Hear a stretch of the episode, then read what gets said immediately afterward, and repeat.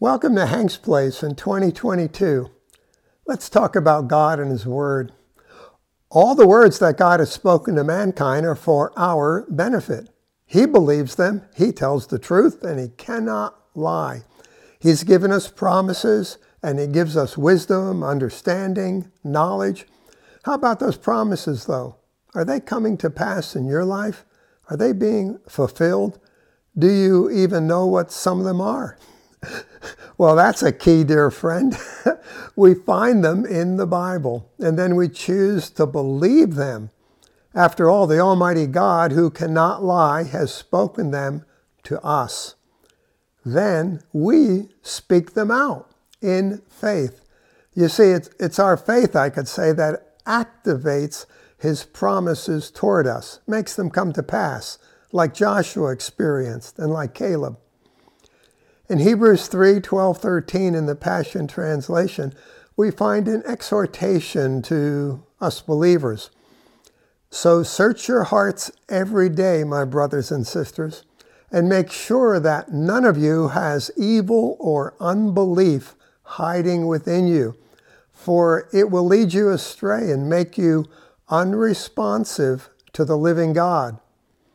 This is the time to encourage each other to never be stubborn or hardened by sin's deceitfulness, for we are mingled with the Messiah, or we are sewn together with the Messiah, if we will continue unshaken in this confident assurance from the beginning until the end.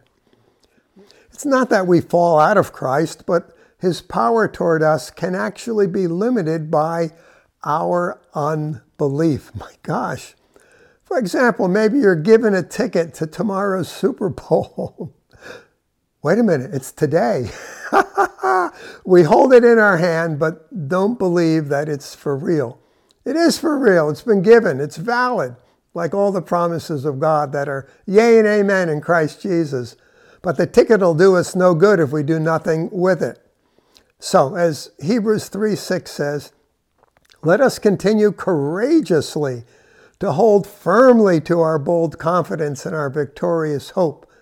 For unbelief, as I said from verse 13 a moment ago, can lead us astray and render us unresponsive to the living God. We don't want that.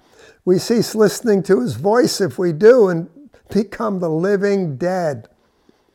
Hear his voice today. Really listen and hear, hearing ears.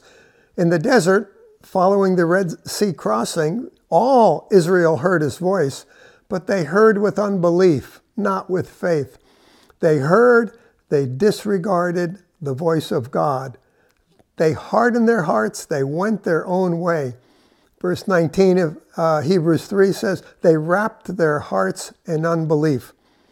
And aside from Joshua and Caleb, they perished in the wilderness, something that was never God's intention, not his will.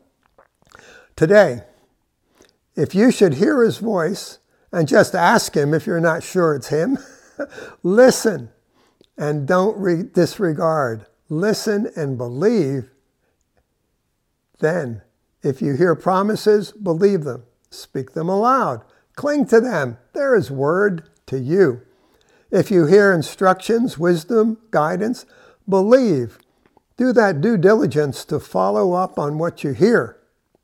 Now, many times that due diligence, because of all the stress and fear running around in the world, will be along the lines of not being anxious, of not being fearful, but rather trusting, resting in Him.